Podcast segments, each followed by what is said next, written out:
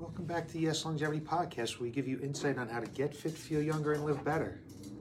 I'm Chris Borda, owner of Yes Fitness, and uh, my screen doesn't look good today.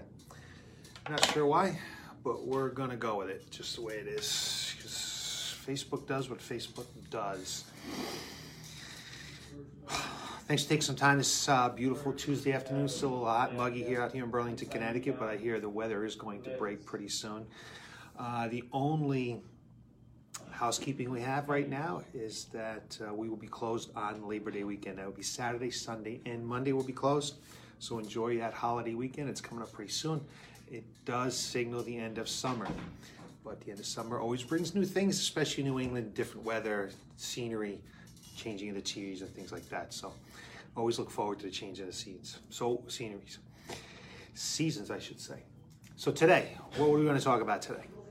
What I want to talk to you about today is to help you understand why flexibility or stretching is just not enough to correct the body systems to move properly, to increase performance, increase your results, and reduce your risk for injury. Those are the things that we want to talk about here a little bit. And I talked about a little bit last week uh, with the kinetic chain of the body, how it goes from a very stable joint to a very mobile joint and back and forth like that. So now we're going to talk a little bit about muscles and how the muscles really get involved in this.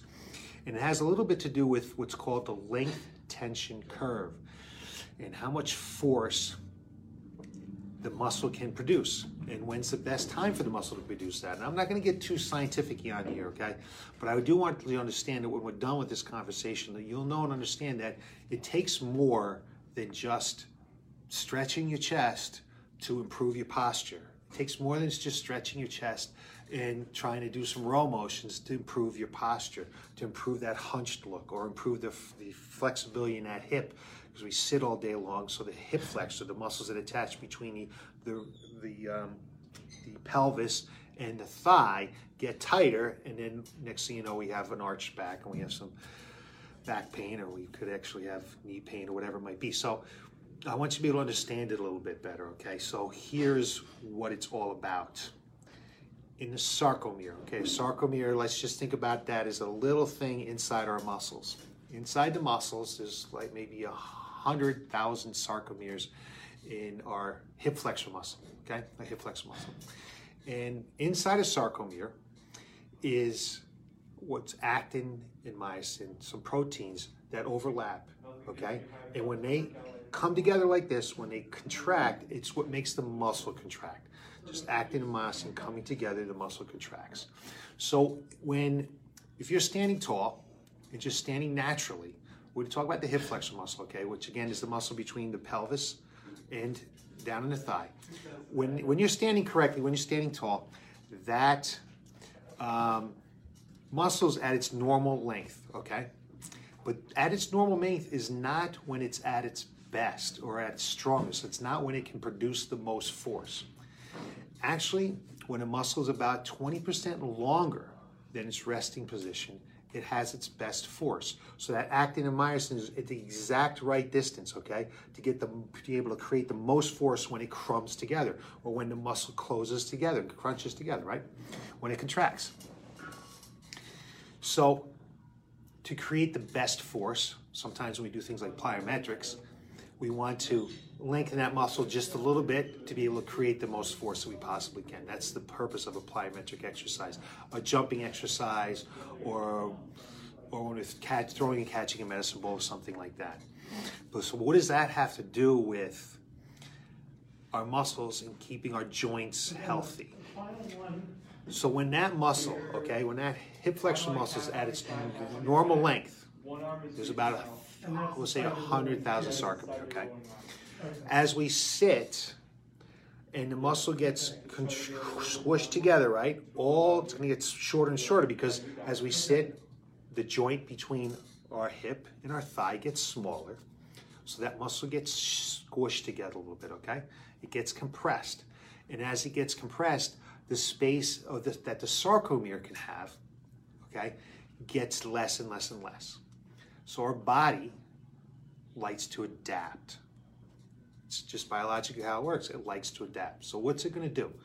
it's going to make space so that the sarcomeres can have the correct spacing so that they can work correctly. So it has the right distance between those filaments to be able to produce force. So the body will get rid of some sarcomere. So instead of 100,000 in there, now we're down to 60,000, say, okay? What happens when we get rid of 60, 40,000 sarcomere? The muscle gets weaker. So now that hip flexor muscle is weaker. Or for example, with our chest muscle, when we're crunched in here tight, right? So the muscles right here in the shoulder all tighten up. When it tightens up, there's less space for those sarcomeres, so those sarcomeres are going to go away.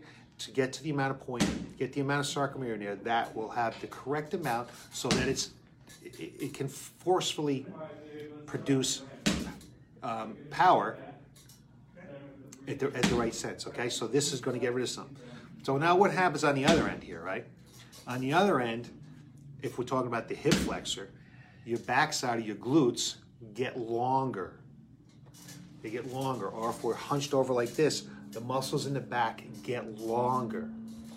So now we have these sarcomeres supposed to be nice, nice spacing between the sarcomere. Now they're spread out and they're stretched out, and there's too much space. There's too much room. So what happens?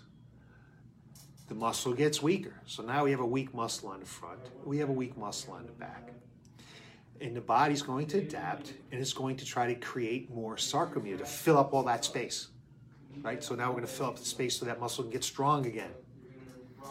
And this may take two or four weeks for this to happen. It takes a few weeks for this to happen. It's not going to happen overnight, but two weeks. But you know, many of us are in this hunched over position a lot of the time, or sitting a lot of the time, whether at a desk or sitting in our cars watching TV. So these muscles have a lot of time to adapt and gain or reduce the amount of sarcomere we have in it.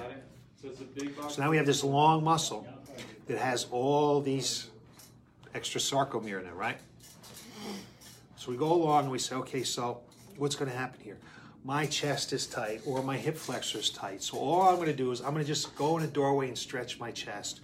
Or I'm going to go and do a hip flexor stretch. You're going to stretch those muscles out. Well, the body's not going to let you do that for this reason. Neurally, what's happened now is the body's adapted neurally as well.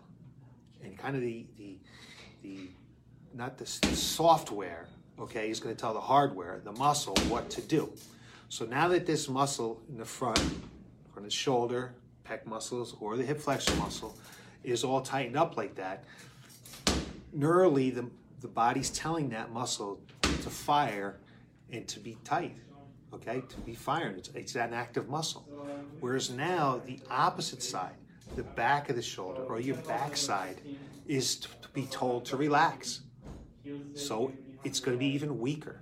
So now we just have a joint, whether it's the hip joint or the shoulder joint, where the muscle imbalance is way off. The muscle's shorter than it's supposed to be, the muscle's longer than it's supposed to be.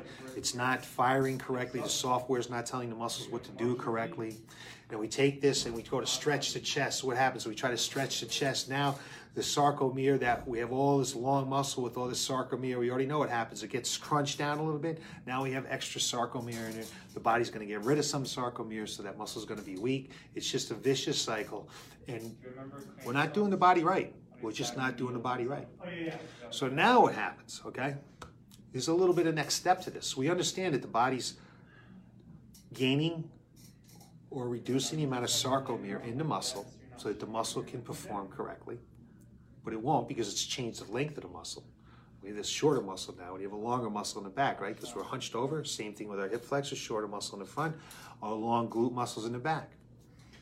So the front, the hip flexor muscle, is now being told to be strong, okay? And it's overactive. When the muscle's overactive, what's called um, reciprocal inhibition, it's telling the glute muscle to relax. So just like when you do a bicep curl, okay? When you're doing a bicep curl, the triceps are told to relax. So now the front of the hip is told to be strong and tight. The backside is told to relax. We go to walk. We need our glutes to walk correctly. But the glutes are not going to fire correctly because we have a tight hip flexor muscle. So instead of the glute muscle doing the work, now other muscles, the synergistic muscles, are going to do the work. So now the hamstring muscle is going to do the work that the glute muscle is supposed to be doing.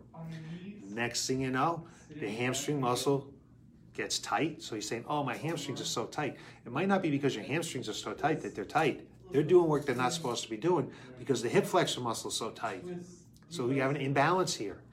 And the hamstring is not designed to do the work that the glute's designed to do. The, the, the end of the hamstring muscle that comes up in, into your backside is very thin and then it fans out a little bit and gets wider down near the knee. It's just not designed to do the work that the glute muscle is designed to do. Next thing you know, what happens? We get a hamstring injury because you have what we call gluteal amnesia because your glutes aren't firing and not working the way they're supposed to work. This can happen on any joint in the body, basically. When one muscle's been shortened and is overactive, and the other muscle, opposite, has now been lengthened and it's weak. It's a real problem. It can affect performance for sure because if now we're in here and we're going to try to use this shoulder joint the way we was designed to be used, but we can't do what it's supposed to do because this muscle's tight and these muscles back here are too loose and we're hunched over like this. Next thing you know, we have shoulder pain. Shoulder pain, we can't exercise, we can't exercise, we can't get results. Nobody wants shoulder pain, right? Same thing with the hip joint, right? So now we can't exercise because our glutes aren't working. We now have knee pain because of that. Our hamstrings are tight, we a hamstring strain, whatever it is. Our low back is starting to bother us because we have these muscle imbalances. So it's more than just going in a door jamb and stretching your chest. It's more than just getting on one knee and stretching your hip flexor. There's other things that need to be involved in a program to make sure that we keep the body correctly balanced between flexibility and, and strength. It, it's a complicated thing, but I hope that sort of helps it makes it easy to understand. So we want these filaments to be over just right over each other the way they're supposed to be. And when they get a little bit longer, maybe about 20 cent, 20 when that muscle gets about 20% longer, that's at its maximum power. We get that muscle that's overstretched, it gets way far apart. They're not even touching anymore, right? So we can't get that, that contraction going. Muscle's weak. We crunch it down the muscle, it gets compressed, so now these are nice and tight, so they can't go anywhere, so we can't have a contraction there. So you can see how the muscles, just just by being too long or too short, they they get messed up, and they can't produce the force that they need to produce. So that's why it's so important to make sure that when you're working on a program, when someone's designing a program for you, that they know and understand how the body works. So they know and understand the imbalances and what can happen and what can't happen, how to make the body work better so you get better results and reduce the risk for injury. So we get into a gym and we go to the gym and what do we do? We get in there, we do a lot of bench press stuff, right? So that tightens up all these muscles, the muscles in our back get weak. Or we really love to sit on that machine and do knee extensions to work the front of those thighs. Next thing you know, we have an imbalance because the front of our thighs, we're very quad dominant society. Get too tight, we got some problems. We like to do get on the machine and do inner thigh because that's going to help our inner thighs, right? Next thing you know, our outer hips are weak, and the outer hip is extremely important for walking okay, and stabilization of the pelvis. So these kind of things, just going around in the circuit, doing some exercises, jumping on machines, not knowing what's going on. Granted, you're doing something, but you may be doing something to actually hurt your body. So if you need help with this, I'm more than happy more than happy to help you with this. Pro, write a program for you. Come on into the studio come into the coaching center. We can get you set up. If you're with too far away from us, make sure whoever you're working with knows and understands this. So if you have knee pain or you have back pain, it may have nothing to do with the joint. It probably doesn't. It has probably has to do with some kind of muscle imbalance, and it needs to be strained out. Simple stretching, some specific strength training. Take care of it for you. So that's what I have for you today. I appreciate you watching. Hope this simplifies it for you a little bit. I'll give you more insight on how to get fit, feel younger, live better next Tuesday. Thanks for watching. Be safe, and uh, I'll see you next week. Have a great night.